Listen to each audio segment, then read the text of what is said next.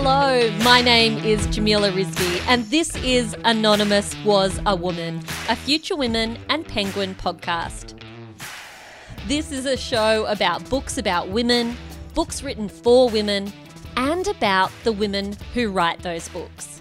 My co host is Astrid Edwards from the Garret podcast, and our guest today is Laura Harris from Penguin Books. And after two podcasts on fear and loneliness, we thought you deserved a little bit of light relief. Our theme today is innocence.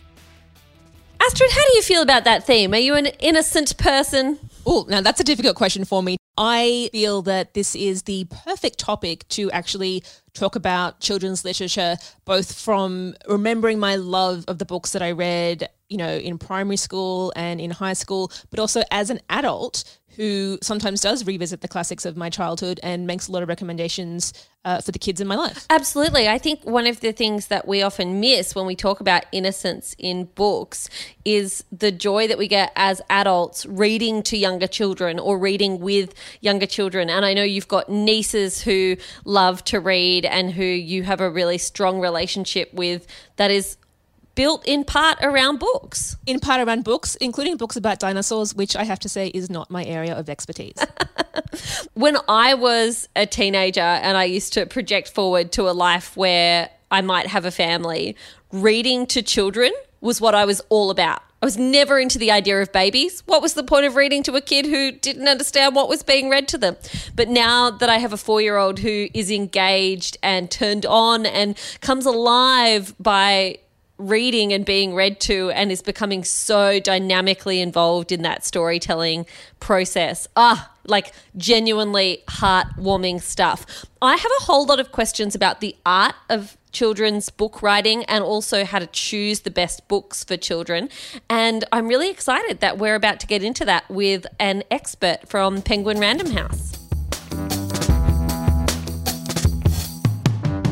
I am absolutely delighted that before we dive deep into some great books for children, exploring those themes of innocence on the page, we are going to have a bit of a chat to a genuine expert.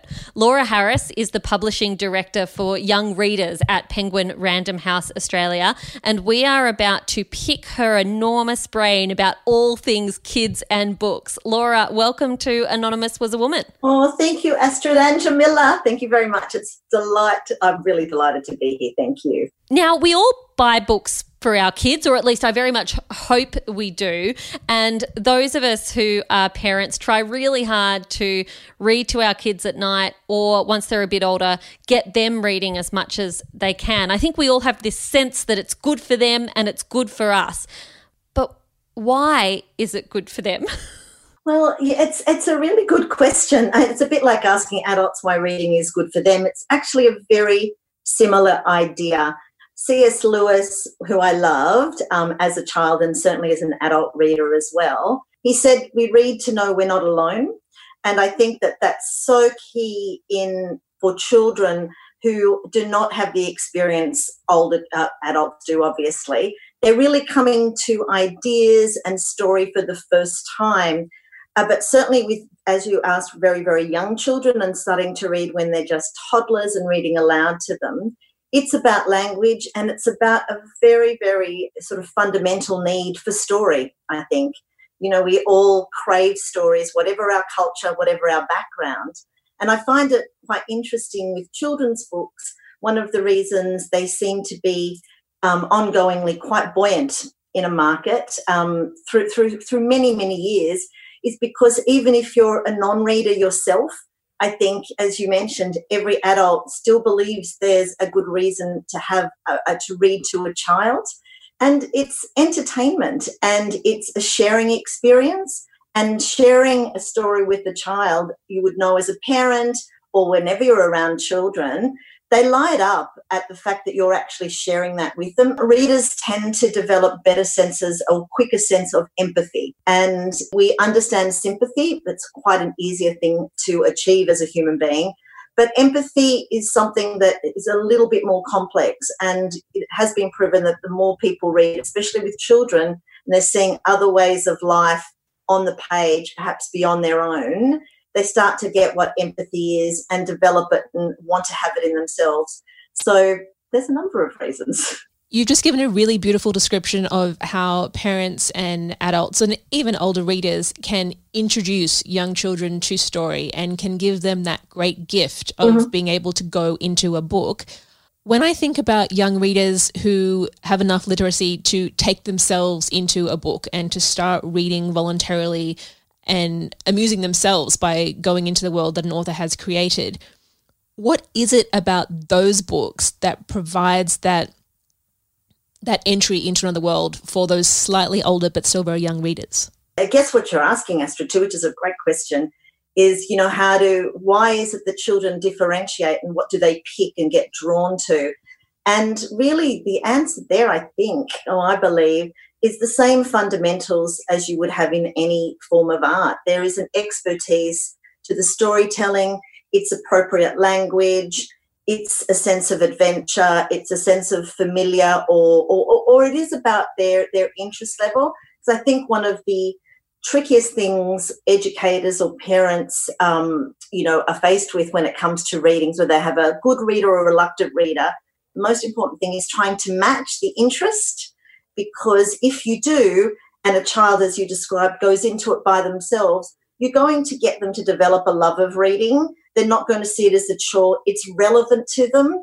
And I think when we push children to read certain things and it doesn't feel relevant, they kind of back off. I mean, we all do it ourselves. The same thing applies to children. There was this fantastic piece of data. I, I wish I could um, quantify it, but it said that the average adult reader will give a book 60 pages to and keep reading into 60 pages to see if if it's for them or they like it or their interest has been piqued.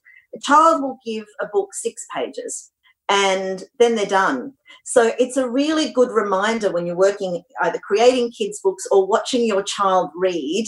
If you're sitting with them at, at page 10, they're yawning or kind of looking over their shoulder or, you know, wanting the next episode of Bluey, then let it go. Laura, there is so much I want to unpick and unpack in what you've just said, but I'm conscious our time is so limited. There are a couple of things that absolutely struck me there. The first one is as a person who is trying to write for children, the fact that I've got to get them in six pages is terrifying because that sounds very hard. Um, and then the second one is how much, as you were speaking, you weren't necessarily encouraging us to read the literary best of type books. And I remember as a kid, my mum saying to me, You have to read some trash, or else how would you know something else is good? And she was happy for me to sit there, and I, I don't like naming names when I'm talking trash, but devour a certain book series about young girls who babysat that there were like 150 of that I don't think were perhaps, you know, the greatest contribution to the canon of all time but it was important for me to read them. And if I was reading, that was a good thing. Now, Laura, I want to ask you about adult enjoyment of fiction, particularly for really young readers, because one thing I'm noticing more and more as I read to my four year old son is I feel like the books I'm reading are also being written for me. They are being written with the assumption that there is an adult storyteller involved. Can you tell us a little bit about that kind of trick of the trade? It's a it's a really good point, Jamila, and it is a bit of a trick in the trade in the same way that you know children's television or children's films have another element running through them because they know an, an, adult is going to be with them and they want to encourage that and get you there and, and, and a writer for children wants that too when you're sharing stories I think one of one of the keys there is that it's really the, the author is trying to make sure that the the enjoyment is is being shared, obviously, and that you as an adult don't move on. But I think one of the key things, and it's a really fundamental difference, I think, between writing for children and adults, is children's books are written to be reread. And that's from picture books right through even young adult books, you know. And, and if we think about our own reading um, as children, there are many things we've reread. You know, people reread Charlotte's Web. You know, the Roald Dahl books are, are, left there and you reread them. It's why Roald Dahl's a fantastic example. I don't know an adult that doesn't find pleasure in reading that with their children again and again. I love that you mentioned Roald Dahl because I have been looking forward to reading Roald Dahl to my son since the day I found out I was pregnant. Like I have been counting down to Roald Dahl and J.K. Rowling, and we've just finished Fantastic Mr. Fox, and we're deep in the twits. It is bringing me more joy than I think it did when I read it the first time as a child. There is, is so much beauty in it. Astrid, I have stolen your question. You have stolen my question. I would like to say that I too love Roald Dahl and it was The Witches and Matilda for me. But Laura, I'm interested in those children, the precocious children who maybe find themselves quite good at reading when they start to mm-hmm. hunt around for books that maybe you know are a bit older for them or even adult books as i did as quite a young kid what are your thoughts on children reading out of the kids section i'm all for it you know if, if that's where a, a child's experience and the things they're interested in and i think that we should we should make sure that that's available to them you know the, there's a whole sort of young adult movement about books written particularly for teenagers, and we call it young adult. But you would remember as well, and, and I've got it with the year 10 kid now. We, as teenagers, you know, we read To Kill a Mockingbird, and I'm so glad that we did. You know, it's one of those seminal books. There's, and even though it's about children, which is quite an interesting other topic, it's about children, but it is an adult book with very adult themes in it. I think we should encourage it. And as I said, I think the key is to, if you can help as an adult, the child around you that that wants that kind of reading, find out their interests, what else they liked, and try and get things that are not not exactly the same. I'm not suggesting they just do series, well, though a lot of children do, a lot of adults do as well. But something of the same nature or the same author, perhaps. You know, I, I think it's a really good thing uh, for, for children. I don't think we should categorize only young adult in the same way that frankly if we really thought that it was only teenagers reading twilight it wouldn't have been the success it was there's a lot of ladies in their 30s who who really fell in love with that series of books that is so true. And i'm so glad that you said that letting children when they have developed that interest in going into books letting it take them where it takes them. Yeah, I, I, think it's really important, and um, yeah, I, I, I, think again it goes back to if you want to instill a love of reading in a child ongoing, then it has to feel that it's relevant to them. And children develop in very different ways in terms of maturity, in terms of language skill, and as an adult around them, it's our job to to help them with where they're up to. And likewise, I feel really strongly if a 15 year old wants to be reading Matilda, we should also let, let them do that and enjoy it for the subversiveness and the humor and the, the cheekiness of it. Laura, thank you so much for your insights and your wisdom on this subject. I am so drawn to this idea of kind of recapturing my innocence as an adult by reading with my son, but also reading teen fiction again and getting carried away with falling in love for the first time. And also the fact that you are giving us permission to help our kids grow up through books and whatever they're ready for, introducing those themes can be really helpful. Thank you so much for your time today. Thank you.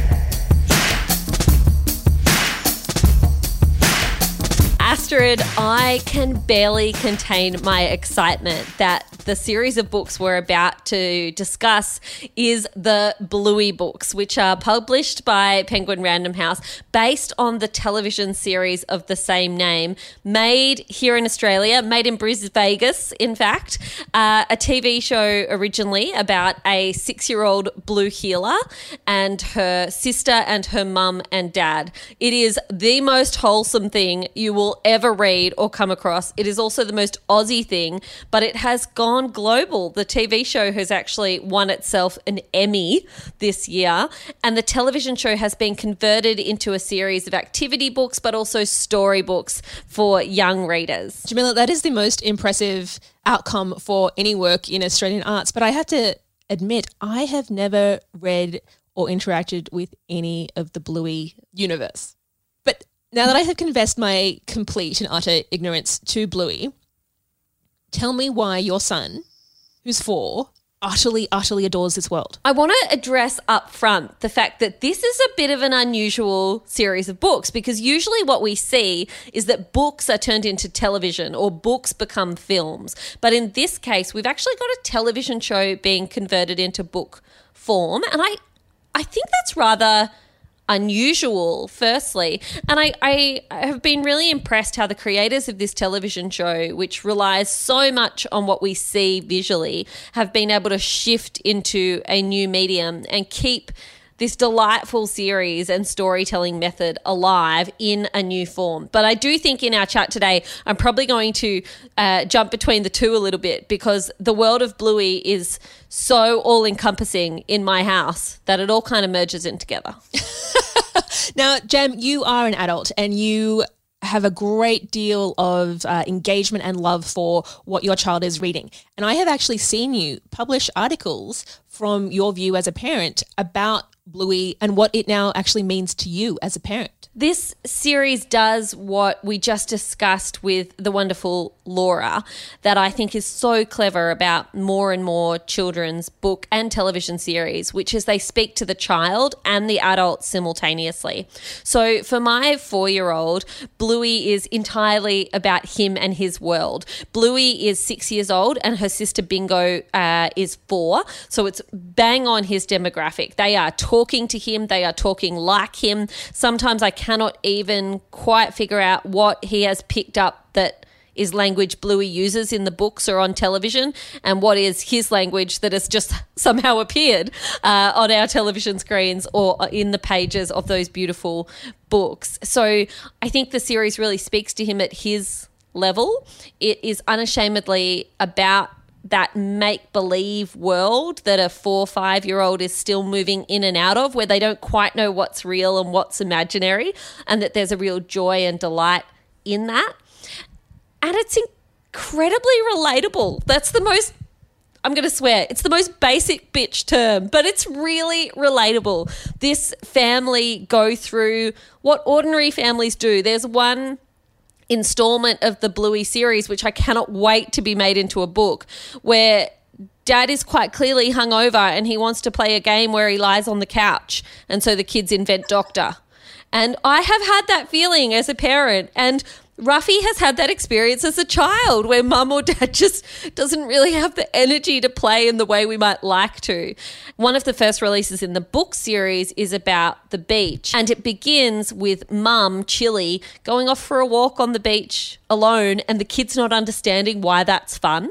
So I think there's some really lovely dual messaging going on in a story like that firstly, it shows the importance of a parent having time alone and a parent's imagination and a parent wanting to exist outside their children and communicates that to kids in a really smart way, but also taps into that adult need for space. And of course, Bluey goes off on an adventure trying to catch up with her mum and walk in her mum's sandy footsteps. It's just a bit too beautiful. so, Jem, I have to admit, of my own, I don't know, deeply ingrained gender bias, I had assumed that Bluey was going to be a little boy. And I am really excited to finally figure out, and I understand that I'm very late to this party, but to finally figure out that Bluey is a girl. I don't think you were actually late to the party because most people were a bit late. The first few episodes of the television series, Bluey's gender wasn't mentioned. It just wasn't the point of the story. And the same with her little sister Bingo. I think it took five or six episodes for them to mention it as a passing point. And in the books that I've read so far, again, it's just not a big deal. It's mentioned in terms of character development, but there's not a lot that's specifically about the experience of being female. This is a book that is about kids who are under the age of six not kids, dogs, dogs who are under the age of, of six. So, you know, whether they're a girl or a boy shouldn't matter that much. And what I really enjoy is the absence of gendered fun and gendered game playing and gendered role playing because so much of the Bluey universe is about kids and parents playing together, everyone playing different roles, a lot of make believe stuff that doesn't involve a ton of specific toys, but is instead about what you've got around the house. And whether or not you're a girl or boy doesn't matter. They play male and female roles in their little games, and it just it isn't a big deal. That's a great insight into the Bluey universe, you know, the books and the TV shows and the writing work workbooks. You're obviously recommending the Bluey universe in terms of, you know, the lack of gender stereotyping and the freedom that that gives kids. They can just engage with the world as opposed to, you know, feel like they have to play a role.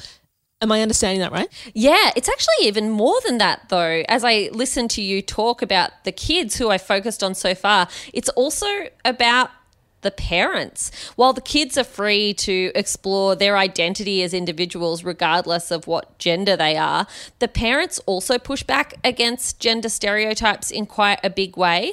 The parent who is more of the leader on the home front, who is more involved in dropping the kids off, caring for the kids, uh, and parenting in that kind of fun, play based, imaginative way is the dad, Bandit. He's a really hands on bloke who has a real emotional maturity, I think, uh, when it comes to teaching his kids through play. And it's not always mum saving the day by being the sensible one. There's a little bit of play into that sometimes.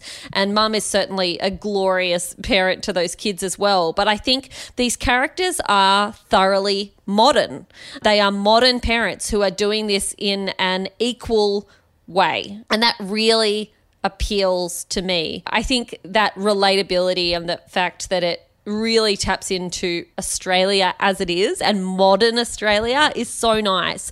There are such glorious examples of children's books set in Australia's past, and it's exciting to have one that is so very of the moment uh, and feels so much like my own life. And this series is so much of the moment, I believe we're going to get a recommendation from Raffi himself. Yes, I felt like it was important for us to have an age appropriate recommendation as well.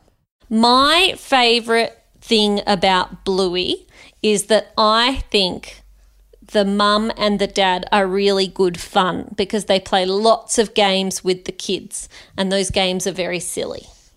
What's your favourite thing about Bluey? Well, when the day, uh, the blue, the Bluey episode that I really like is Escape. Why is like- that so good? because I like the drawing that they do on that on that line paper. And do you have any Bluey books?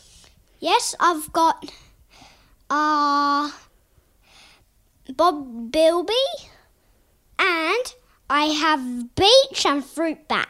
What happens in Bob Bilby? Uh her, the, the, they're at Bingo's at her school and uh, she, she gets to go gets a go of the Bilby after one of the kids. Oh, the Bilby's a toy. She gets to take him home. Yeah. And then what happens when she takes him home? the, day first it was just video games and it was only them just playing video games and then it got more funner so then uh, the, the, they did the siren on, on one of the dad's friends on, on a fire truck the siren it was so loud That would be cool. Would you like to do the siren on a fire truck? Yes. And guess what? What? Even I even the other bit of that story was they watched fireworks, they went to the park. And do you think they did more fun things later because they weren't watching TV and playing computers? Yeah, it was very fun. Yeah. And do you think it's good to watch TV and play computers and be on the iPad all day? No way. No way. Got to go outside and Yeah. get ice cream and go bike riding. Hey. Yep. And what do you like about the beach book? The beach book. Uh when when Bluey says, "Mom, why do you like walking by yourself?" Uh, uh, and the mom said, "Uh, uh, I don't know. There's just too many questions." Yeah. It's a nice, thoughtful book, isn't it? That one. It's about imagination. Who is your favourite character on Bluey? All of them. All of them.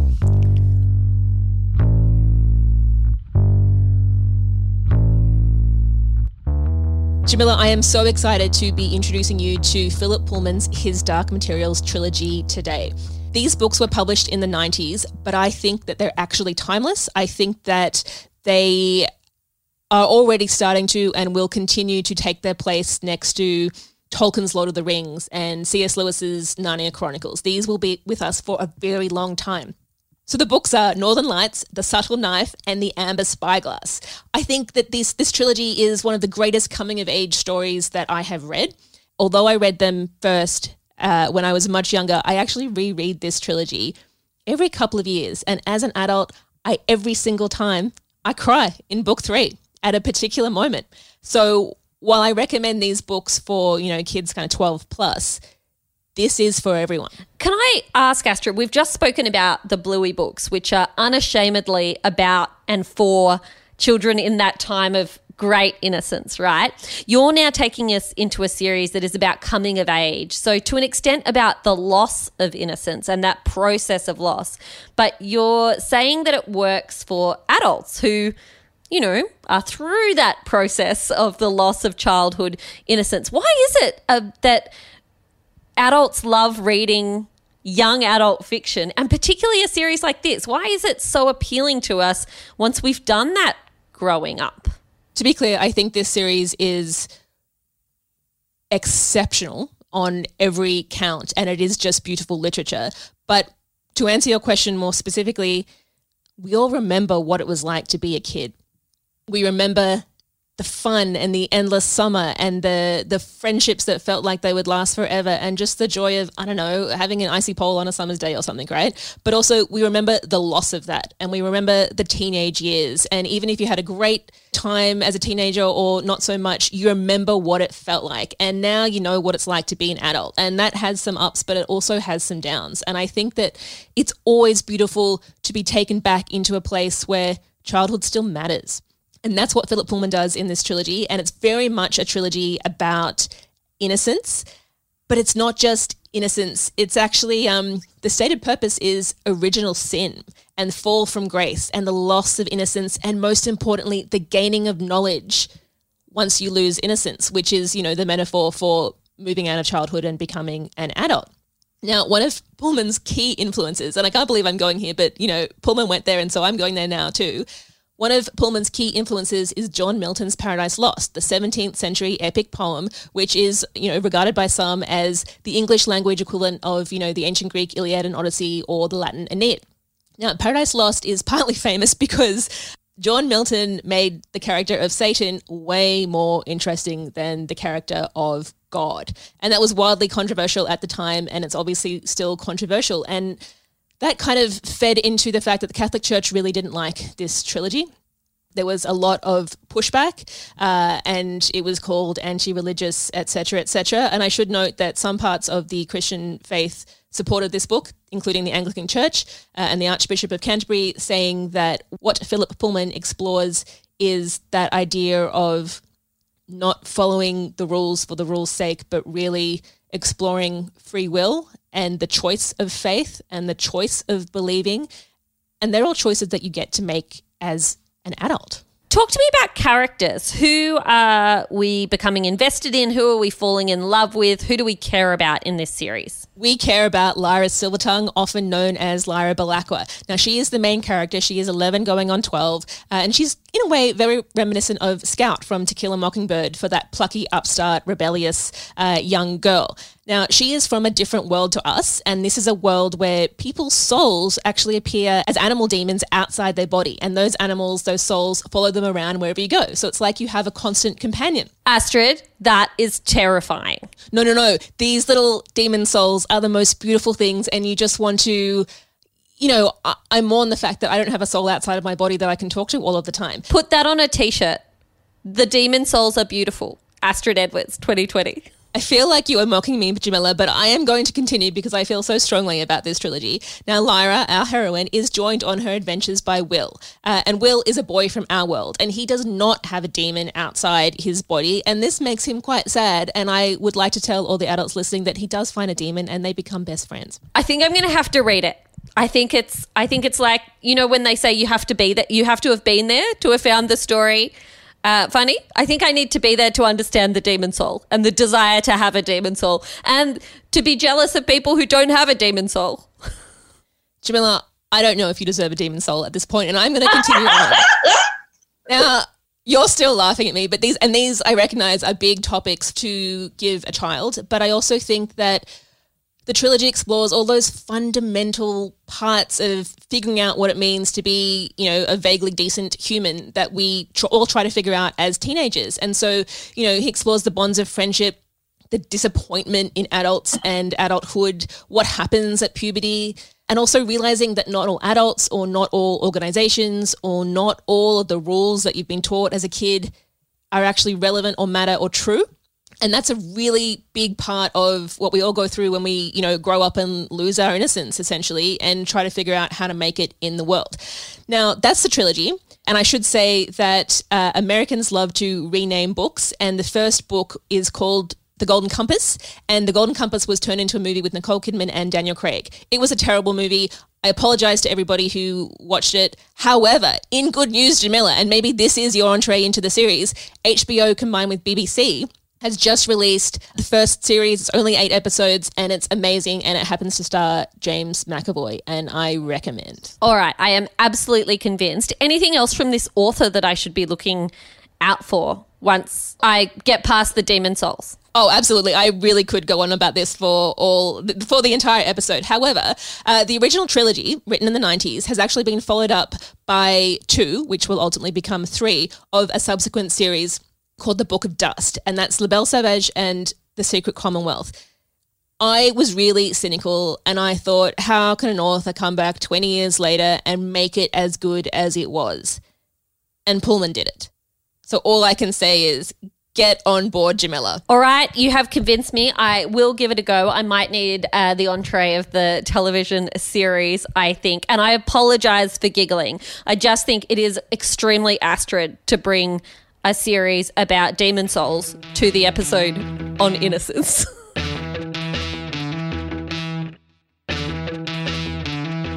Astrid, it is recommendations time. And given that we're talking about innocence today and mostly focusing on books for children, I'm going to suggest that we start at the youngest end and work our way through the age groups. How does that sound? Perfect. Astrid, we are going to begin with the book that I have read at least 5,000 times, and it's called Where is the Green Sheep by Mem Fox, illustrated by the wonderful Judy Horacek, too. Astrid, are you familiar with Where is the Green Sheep? I confess I'm not. Well, warning to everyone, I am going to spoil uh, this for you. The green sheep is behind a bush, fast asleep. Uh, there are many other sheeps who we come, sheep, sheep eye, sheeps who we come across uh, throughout the book of various colors, of various actions, of various persuasions. It's fascinating read, fascinating read. I am being deeply sarcastic because I read it too many times, but I cannot tell you how appealing this book is to small children. It is utterly engaging. The discussion of your favorite sheep on every page is an intense one uh, as children start to find their language. It has beautiful rhythm and repetition, and it truly is a hell of a kid's book and a great gift to someone with a newborn baby. Well, there you go. You have sold me. Where is the green sheep? Although I have no need for it. and you know where the green sheep is now, so you don't need to worry. I'm going to race on through. So, getting a little bit older, around the age of three or four, uh, my son completely fell in love with All the Ways to Be Smart by Davina Bell. And if you're someone who's looking for a gift for a small child, particularly around that three, four age group, but I think uh, as young as two and probably as old as five, it would work as well. This is just a glorious book. It is stunning in terms of its illustrations, and the message is a really strong one and one we want for all our kids. In the book, it goes through with a really lovely cadence and rhyme uh, the different ways that we can be smart. It talks about how smart goes beyond numbers and letters and remembering things, and that smart can be being kind when someone is feeling uncomfortable, that being smart can involve art and being good at drawing or loving painting or being good at sport. Uh, it really explores the whole range of different human intelligences in language that a little kid can understand and feel familiar with. That sounds brilliant, Jamila. And now I am going to jump up a few years with the recommendation of A Wrinkle in Time by Madeleine L'Engle. Now, this was first published in 1962. And it is in this novel we follow Meg and Charles, a brother and sister, along with their friend Calvin, and they go on an adventure through space and time to save their dad. Now this is a story of good versus evil, light versus dark, and the, the power of individual thinking and purpose. And of course, even though it was written in the 60s, in 2018 it was given an update by director Ava DuVernay, uh, along with Oprah, Mindy Kaling, and Reese Witherspoon. For again, slightly older readers, I want to recommend Isobelle Carmody's The Obernewtyn series. Now, I first read the first book in this seven part series in 1993 when it was published. And interestingly, as an adult, I stayed with the series and read the final, The Red Queen, which was published in 2017. Now, it took Carmody that long to finish the seven books, and there's a female heroine. And the female heroine leads everybody. She is a leader, and she leads a group originally called the Misfits through extreme circumstances and adventure. And, you know, I loved it as a kid, and I came back to it as, a, as an adult because who doesn't love a good heroine? And my final recommendation is a much more recent series started by Jessica Townsend. It's The Chronicles of Morrigan Crow, another exceptional female hero.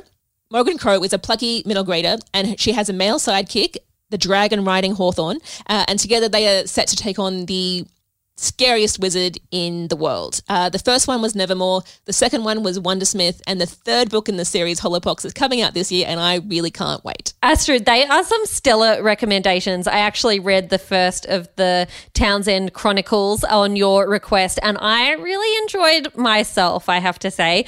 I felt like a little kid again, discovering something new. And I was also an enormous fan of A Wrinkle in Time during childhood. Now, because he is clearly our most popular guest ever, sorry to all the award winning authors we've had on the show, I'm going to grab Ruffy back again for one final recommendation. Why do you love the books by Roald Dahl?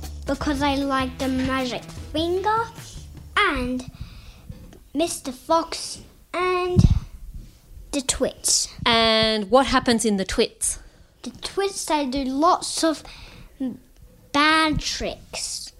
Are they bad guys? Yep. What does Mr. Twit do to Mrs. Twit's walking stick? Put uh, some like little wood bits on the bottom of it and her chair to to uh, and like Mrs. Mr. Twit is saying to Mr. Twit, "You're shrinking and you need to stretch," but she's not.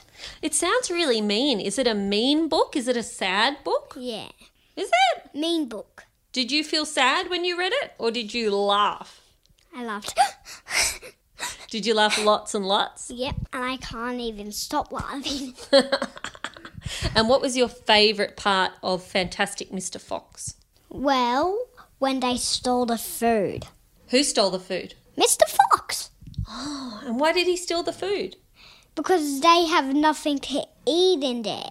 So they steal the bits, uh, some of the bits from their farm. Where did they steal the food from? So they went into the house, and Mr. Twit was just too clever for the, the farmers. You mean Mr. Fox? Yeah. Now, can you tell me who do you think should read Fantastic Mr. Fox and the Twits? Hmm. Maybe Ben H. Oh, yeah? He's one of my friends. Who else would like them? Maybe Ayan. I'm sure Ayan would also like them. Do you think most kids would like those books? I think they would. What kind of age do you think kids would be who would like those books? Maybe like four, six, five. That sounds pretty good to me. Astrid, it has been such a joy going back to childhood with you today. And to all of you listening, I hope you've enjoyed this exploration of innocence. And I hope you are loving Anonymous Was a Woman. We are actually coming up to the final installment of season one, and we cannot wait to share it with you. Next week, we will be talking all about Triumph with one of my favorite authors ever. No, no, I'm not telling you. I'm holding it back. I'm holding it back. But let's just say, like, I basically lost it when she came on screen. It was so exciting to be able to interview an author of such stature and whose work I have enjoyed for so many years. Friends, tune in for that one very soon. And in the meantime, if you could rate and review Anonymous Was a Woman in iTunes or wherever you get your podcasts, that would mean the world to us and it will make sure that you do not miss that final episode. Bye.